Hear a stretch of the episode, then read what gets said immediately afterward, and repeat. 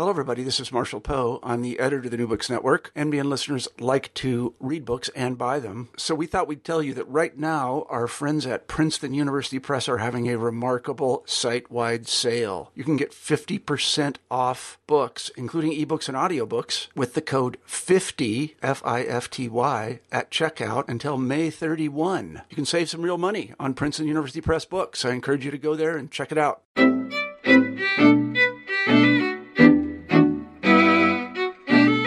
Everybody, and welcome back to New Books in Jewish Studies. I'm Jason Schulman. We've got a great show for you today. My guest is Maud Mandel, Dean of the College at Brown University, here to talk about her new book, Muslims and Jews in France History of a Conflict, published in 2014 by Princeton University Press. Maud, welcome to New Books in Jewish Studies. Thanks so much. Well, we're glad.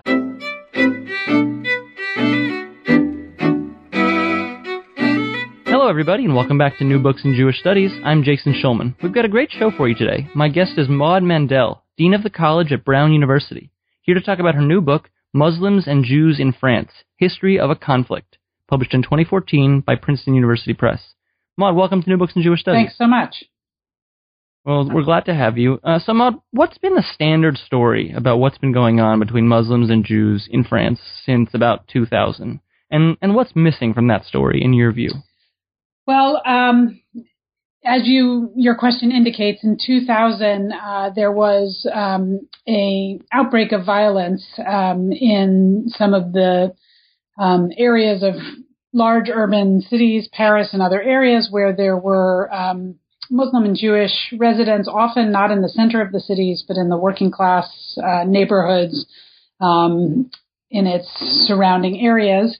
Um, and uh, much of the story um, of some of those conflicts that have come and gone rather periodically since then has been that um, uh, I would say it has a two pronged. There are two parts of the story. The first part is that Muslims and Jews have sort of perennially had an ongoing uh, conflict across time uh, depending on who's telling the story. So that's one version, sort of since the birth of Islam. There's been um, ongoing tensions between uh, Muslims and Jews. Uh, and the other is a far more recent story, which grounds conflict uh, largely in as an outbreak uh, completely of the Middle East, which tells a story that um, Muslims and Jews in France uh, are in conflict because they have taken opposite sides in the Arab or in the um, Israeli-Palestinian conflict. Uh, and um, there is some truth to that story in that uh, conflict um, and violence waxes and wanes in, in, France since 2000 to a certain degree uh, in connection to events in the Middle East. Um, but uh, as your question implied, it also leaves out um, two really important and related aspects of the story. The first is um, a historical component uh, grounded in um, where sort of the, the history of where Muslims and Jews come from in France, which is French North Africa, and the decolonization process. So, so the history of that relationship is really missing from the story, and what happened over time uh, to bring bring these populations occasionally into conflict with one another. Um, and secondarily, um, uh, sort of a recognition that conflict has only been um, one part of a much more variegated and complex relationship um, that has also stretched back over time uh, and that has imp- been influenced by very uh, uh, various changes in the French historical landscape over time. So, why do you think we have failed to take sort of this longer view that you're putting forward? It seems like we are we're either looking at something that's timeless or something that's um, you know based on what's going on in Israel and Palestine. Why, why are we not looking at the longer story of of France? Of France? Um, that's a really good question. I, I, mean, I think in some ways it's almost always the case when there are controversial moments of the day, uh, and media is looking for very quick and rapid um, explanations to very complex problems that we overlook uh, history. I think that's that's a common complaint of my discipline, um, actually, that that the complexities of the historical uh, process uh, get le- get less get left out very often. Uh, also, I think though some of that has to do with the particularities of this story, which um, um, really since World War II has has been telling the story of Muslims and Jews writ large as one of conflict uh, that has really uh, been shaped um, almost entirely by the emerging nationalisms uh, that have shaped the Middle East. And again, that's that's not a wrong story. Um, there's a lot that's right about that story, but it's it's incomplete. Uh, and I think it's particularly incomplete in a context like France, uh, where there's another um, uh, several layers to the story that really come out of French history uh, and that are disconnected um, almost entirely from um, the, the, Middle East as it was defined by Zionism and Pan Arab nationalism and Palestinian mm-hmm. nationalism. Right. Well, so the book is less about you know past conflicts between Muslims and Jews, but but more so about the story of, of how conflict emerges. Yeah. Uh, you, what you call narratives of conflict. What do you mean by that? Well, um, one of the arguments I really try to make in the book is that um, while anybody who's picking up the book today, and the book is called History of a Conflict, um, so anybody picking up the book today um, sort of thinks of these two populations as inevitably in conflict with each other. That this is a story that um, that was inevitable because of what has happening in the Middle East, and also um, is sort of uh, all we imagine and think about when we think about these two populations. We think about them in conflict. Uh, but one of the the points of my analysis, or really my starting off point, was that actually there was quite a bit that connected the Muslim and Jewish populations of France um, that uh, really made conflict a part of the story of their relationship, but by no means the only part, and sometimes the much less interesting story. So. Uh, the the large majority of the Muslim population in France came from French North Africa, um, mostly of Algerian, but also of Moroccan and Tunisian descent.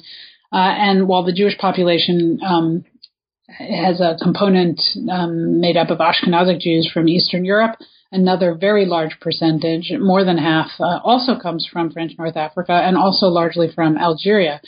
Um, and that means that these populations, uh, in, as they migrated to France, shared almost as much as what divided them, um, if not more so, uh, in terms of um, cultural connections, linguistic backgrounds, the shared experience of being migrants um, to France, being religious minorities in a Catholic country.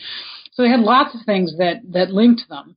Uh, and uh, and so my story is interested in helping us understand why we have come to think of these two populations as perennially and inevitably in conflict, when in fact the story is more complex than that.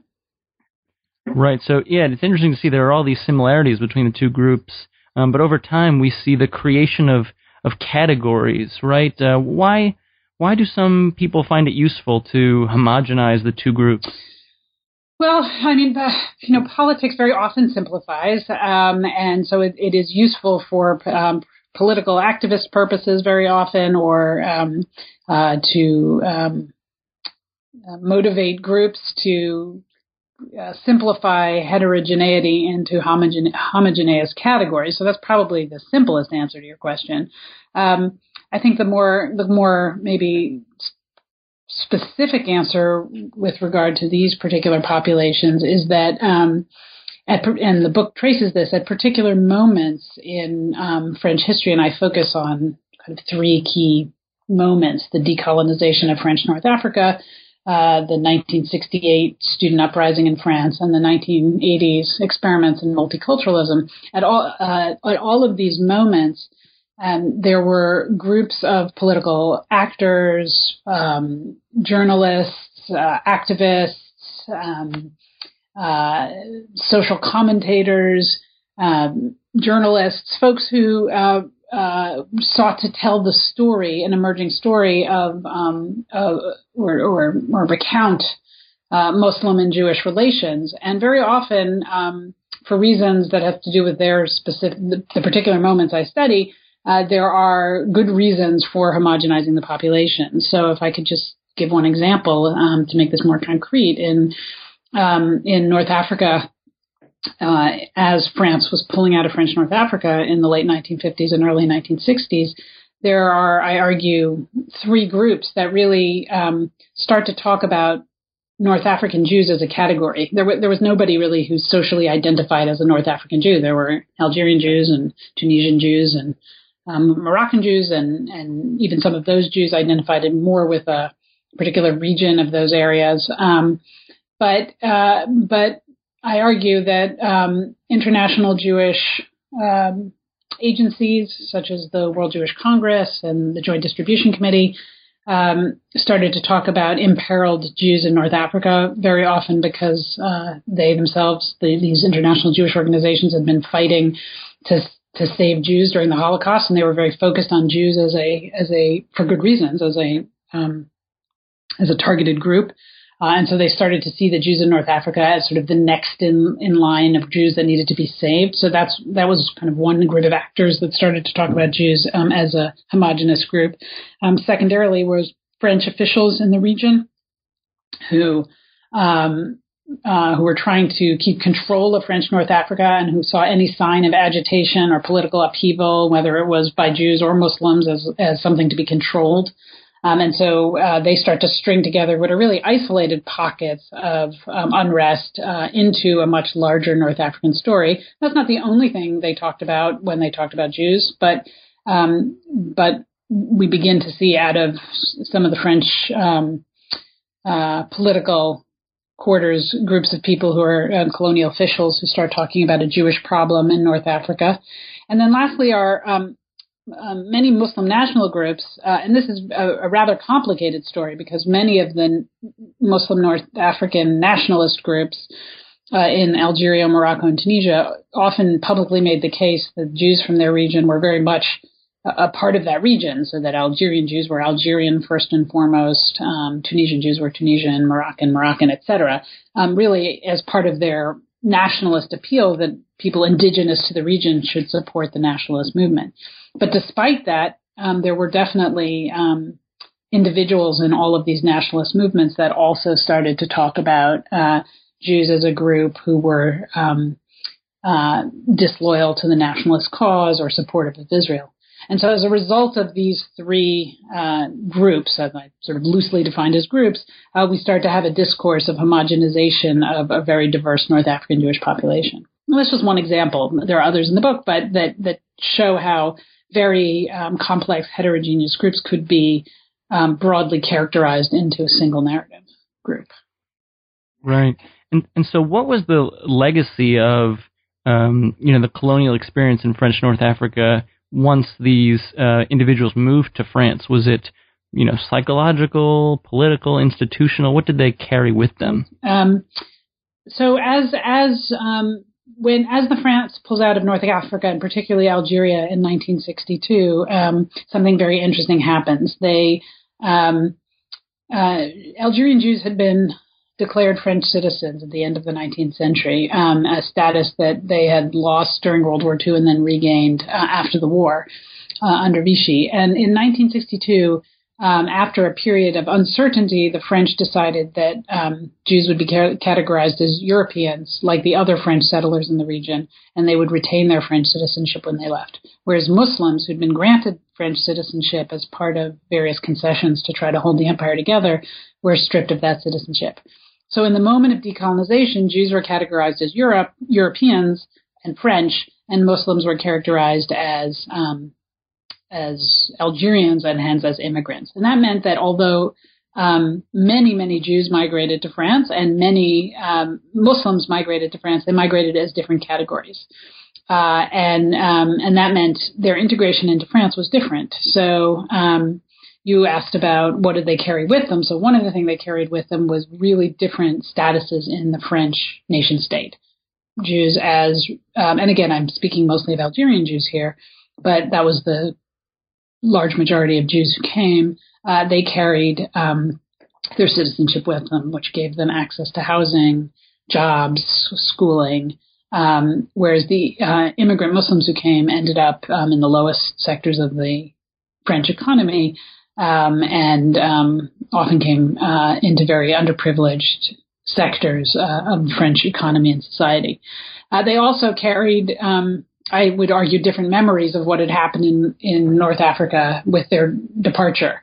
So although there were very complex reasons why the Jews were um, considered French citizens when they left and, and, and departed as citizens, this this homogenized story of, of North African sort of Jewish flight from the region starts to be told as a story of Muslim Jewish conflict. So Uh, so the psychological story is um, is is very much one of Jews being pushed out, um, uh, even though um, that's really not how the story unfolds on the ground. Um, meanwhile, Muslims uh, who come to France very much come after a, a very divisive war with the French over the future of Algeria and the rest of North Africa uh, and therefore come um, very much as suspect migrants into a post-colonial landscape. So their trajectories into the French nation state are quite different. Mm-hmm. I think one thing that you're saying uh, in the book is that we sometimes find conflict everywhere because um, you know we find it everywhere we look because the archives have sort of a, a conflict bias. Mm. Um, yeah. Is is that right? Well, yeah. The, one of the things when I set out to write this book, um, it originally had a different title. Um, I think I called it Beyond Anti-Semitism, and I was I was interested in that title because I believed going in that um, that while we were hearing stories of great Muslim anti-Semitism towards Jews and a lot of Muslim-Jewish conflict, uh, that the story that if you scratch the surface, you would find far less conflict, um, precisely because of the shared history that I described. Um, and while part of my book's argument is in fact that that that is true, that there's a lot that the relations between these two populations are far more um, diverse than a story of conflict suggests. It's also true that when you're a historian, the the methodology you use is to go to archives, and if you go to archives, uh, in the hunt for convivial relationships, they're often hard to find because usually archives uh, are filled with things like police reports um, and media. Uh, uh, archives are filled with news stories, and news stories tend to drift to stories of conflict. Um, and so, in fact, um, the archival narrative that is left is not usually of convivial neighbors playing cards in a coffee shop, although that happened all the time um, but rather uh, when the police have to rush in after um, a neighborhood um, uh, fracas or uh, journalists who come uh, to you know on the search uh, after after one of those events and tell a story of conflict. Uh, and so a, a, scholar has to be um, quite creative, actually, in order to uncover um, other kinds of stories under those narratives. Right. Why does the city of Marseille feature so prominently in the book? Um, so most of French history is written from Paris. Not all of it, but a lot of French history is written from a very Parisian-centric story. Uh, but when you're examining the question of Muslim-Jewish relations in France, one of the things that's interesting is um, other cities, and particularly for me, the, the, the city of Marseille, for a couple of reasons. Uh, one is because um, from a very uh, 21st century perspective, when um, violence between Muslims and Jews, really Muslims directed at Jews, um, in uh, 2000 and thereafter, uh, began to take place. Um, it happened much, much less in Marseille. It did happen there. Um, there's no question, but it was uh, it happened less. The incidents um, were were less frequent. Uh, and there were a lot of explanations um, as to why that was the case, but it, it drew my um, my interest to the city. Uh, secondarily, the city itself has a geographic landscape that's really different from Paris. So it is a French city like Paris, but um, but in Paris and other large French cities, um, most of the immigrant um, Muslim immigrant neighborhoods and the descendants of those immigrants uh, live in these um, working class uh, neighborhoods that surround the center of the city, but they, they're not in the city proper. But in um, Marseille, it's actually the center of the city uh, is uh, populated with immigrants and children of immigrants. Uh, and um, for a long time, the very heart of the city was was a mixed neighborhood um, and still has some traces of that to this day. So Muslims and Jews not only lived in the center of the city, but lived um, in neighborhoods that were um, mixed. Uh, so that was also quite interesting. And then the third reason Marseille was interesting to me is because of its geographic location. Uh, it was very much the entry point, um, particularly in the post-colonial period, for many Muslims uh, and Jews who were arriving there, um, which meant that some of the conflicts of North Africa and the Middle East played themselves out most dramatically in Marseille. Um, and so it's both a space of this word I keep using of convivial, neighborly relationships, where Muslims and Jews work in the same streets and go to the same cafes and even to some of the same butchers and um, play soccer together uh, in the streets. Uh, but also as a site where there is um, unrest when, for example, the French state decides to support um, or at least um, not prevent Jewish migrants from going to Israel to fight uh, in the 1948 war, for example, and Muslim dock workers uh, witnessing this happen and, and um, expressing discontent over that. So you have both things playing out in the city.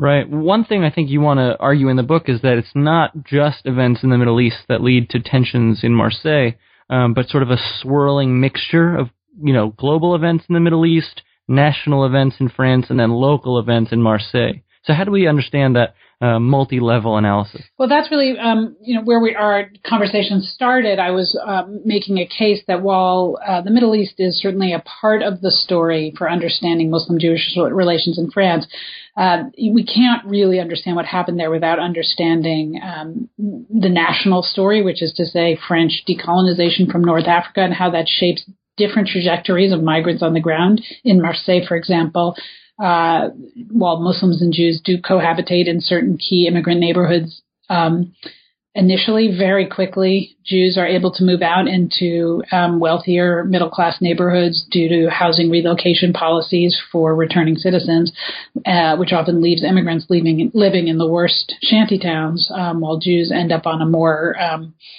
uh, with more socioeconomic mobility. It's not to say the path for Jews was completely easy. Uh, there were there were plenty of difficulties, but relatively speaking, uh, their path into French society, um, the North African Jewish path, was was um, less challenging. And so that's this national story of these different um, integrative pathways based on uh, citizenship versus immigrant status.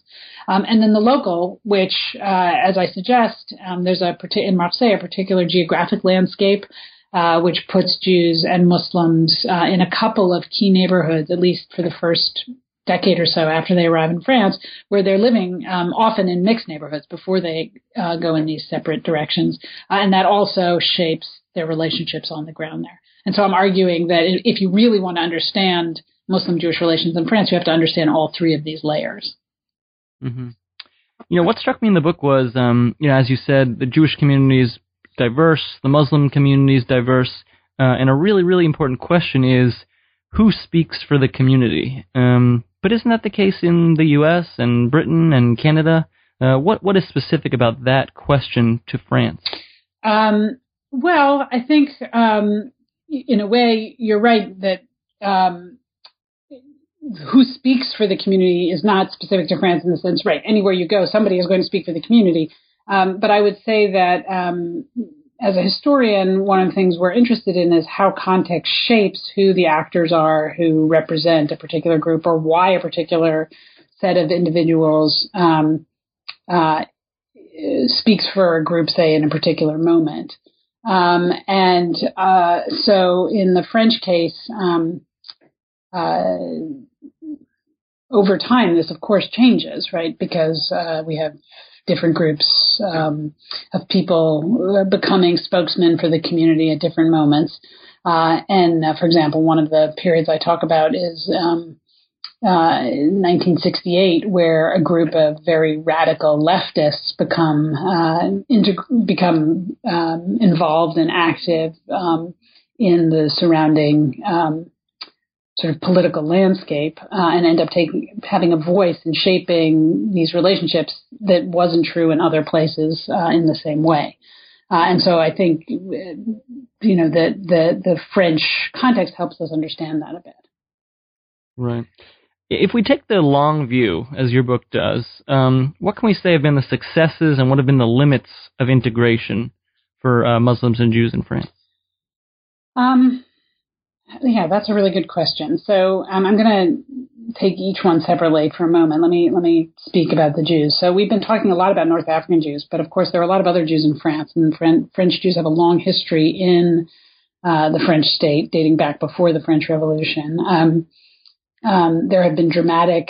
There's been dramatic evidence of of um, very successful integration and dramatic in- evidence of um, uh, limitations on that integration. Uh, and so, to use the language of your question of the long view, I think if you look at the long view of French Jewish history, um, the story is one of relatively successful integration uh, with um, emancipation, with the French Revolution, uh, a 19th century of increasing um, integration and uh, Frenchification, to make up a word, and um, uh, Jews playing a very um, important role in French civil service and government, uh, and, and um, fair, fairly few barriers to inclusion. But then um, really uh, sort of dramatically upset in a few key moments, such as the Dreyfus Affair and the Vichy years, which were obviously um, very disruptive and an indication of the limitations of French integration uh, for Jews. Um, since World War II, however, uh, I think one of the things we really noticed about Jews in France is the gradual disappearance. Actually, it's not even that gradual, the almost immediate disappearance of um, public anti-Semitism um, in the French mainstream and um, the progressive disappearance of any kind of structural inequality towards Jews. So that is to say, education, uh, residency, marital, professional. Jews can, by today, pretty much um, have full access to French society. That's not to say there's no anti-Semitism. There is bigotry, of course. Uh, and there is um, obviously, uh, as the launching point for this book, there is um, uh, conflict in particular neighborhoods and um, growing discord uh, between uh, directed towards Jews from some of France's Muslim population. Uh, but the story of the long-term story of Jewish integration is um, seems to be um, towards ever ever greater integration. Uh, Muslims, the story I think is not. Um, we're not there yet. Uh, uh, the story doesn't start quite as early, um, but from a French imperial perspective, um, the the relationship of the French states to its Muslim subjects was uh, always hierarchical. Um, Muslims were never, uh, in, as imperial subjects, um, had very mixed relationships with the French state. There are some periods and moments where um, small numbers are able to attain the kind of citizenship that Jews had um, on mainland France, but mostly that's not the case. Uh, and certainly since decolonization, um, France's relationships to its Muslim minorities is complex. Many are now born in France and absolutely French citizens from a legal standpoint, but there is lots of remaining structure, post-colonial structural racism that shapes their destiny in France. So if you use those same markers of education to good school, uh, sorry, access to good schools, um, uh, you know, ability to move anywhere comfortably and, and have a sort of economic advancement in the country uh, is much more limited than it is for France's Jewish minorities. And I would root a lot of that in this colonial, post-colonial landscape. Right. I know historians make really bad um, prognosticators, and maybe maybe maybe you have some thoughts about why that is. But um, based on your reading of the you know last hundred years or so, right now, given the recent um, you know events and the uh, and the and the um, you know tension between the two communities, uh, are we in a new period? Are we in a new period of hostility, um, or are we in a rough patch? Mm. Well, that's a good that's a good way to frame the question for a historian. Historians are poor prognosticators prognosticators because of the methodology we use and the way we look at for beginnings and endings of periods. Um, so it's good to ask the question in terms of periodization. Um, and uh, it is hard to answer that because historians always look at long views. So when you're in the middle of something, it's hard to know if it's a blip or a, or a longer term trajectory. Um, but I have to say my my at least my analysis in that book, which ends in in 91, uh, with the first Gulf War um, suggests, and I think there's additional ev- evidence to suggest that we really are in a bit of a new phase. Um, and the new phase I don't cover in that book because I don't go past 91, but I think um, the rise of, uh, of global terrorism has has introduced a new element um, that wasn't part of my story uh, I, I, would stress heavily that that element only touches a very small percentage of France's Muslim population, but the introduction of that small element into um, this relationship has had uh, much broader consequences. Uh, and it's, at least right now, particularly given when you and I are having this conversation um, and what's been happening in France over the last year, hard to say that this is just a rough patch. Um, it seems it seems to be uh, uh, pretty a pretty um, significant shift in the way we talk about Muslim Jewish relationships, but also the way we talk about Muslims in France more generally. Well, Maud, we've taken up a lot of your time, so uh, any parting thoughts you'd like to share, and uh, what are you working on next? Oh, thanks. uh, well, since completing this book, I am actually mostly devoting my energies to being dean of the college at Brown University. So right now, I'm not actually um, doing uh, new research, but um, I would the the next big project that's coming out is an edited volume on Jews and colonialism, which is an outgrowth of that last book, uh, and which I've co-edited with two other um, historians. Uh, and I think speaks to uh, where a lot of the energy in the field of Jewish history is going right now uh, to thinking through how imperialism and Jews' place within it, uh, how thinking about Jews' place within imperialism has um, challenged the ways in which we write and think about Jewish history.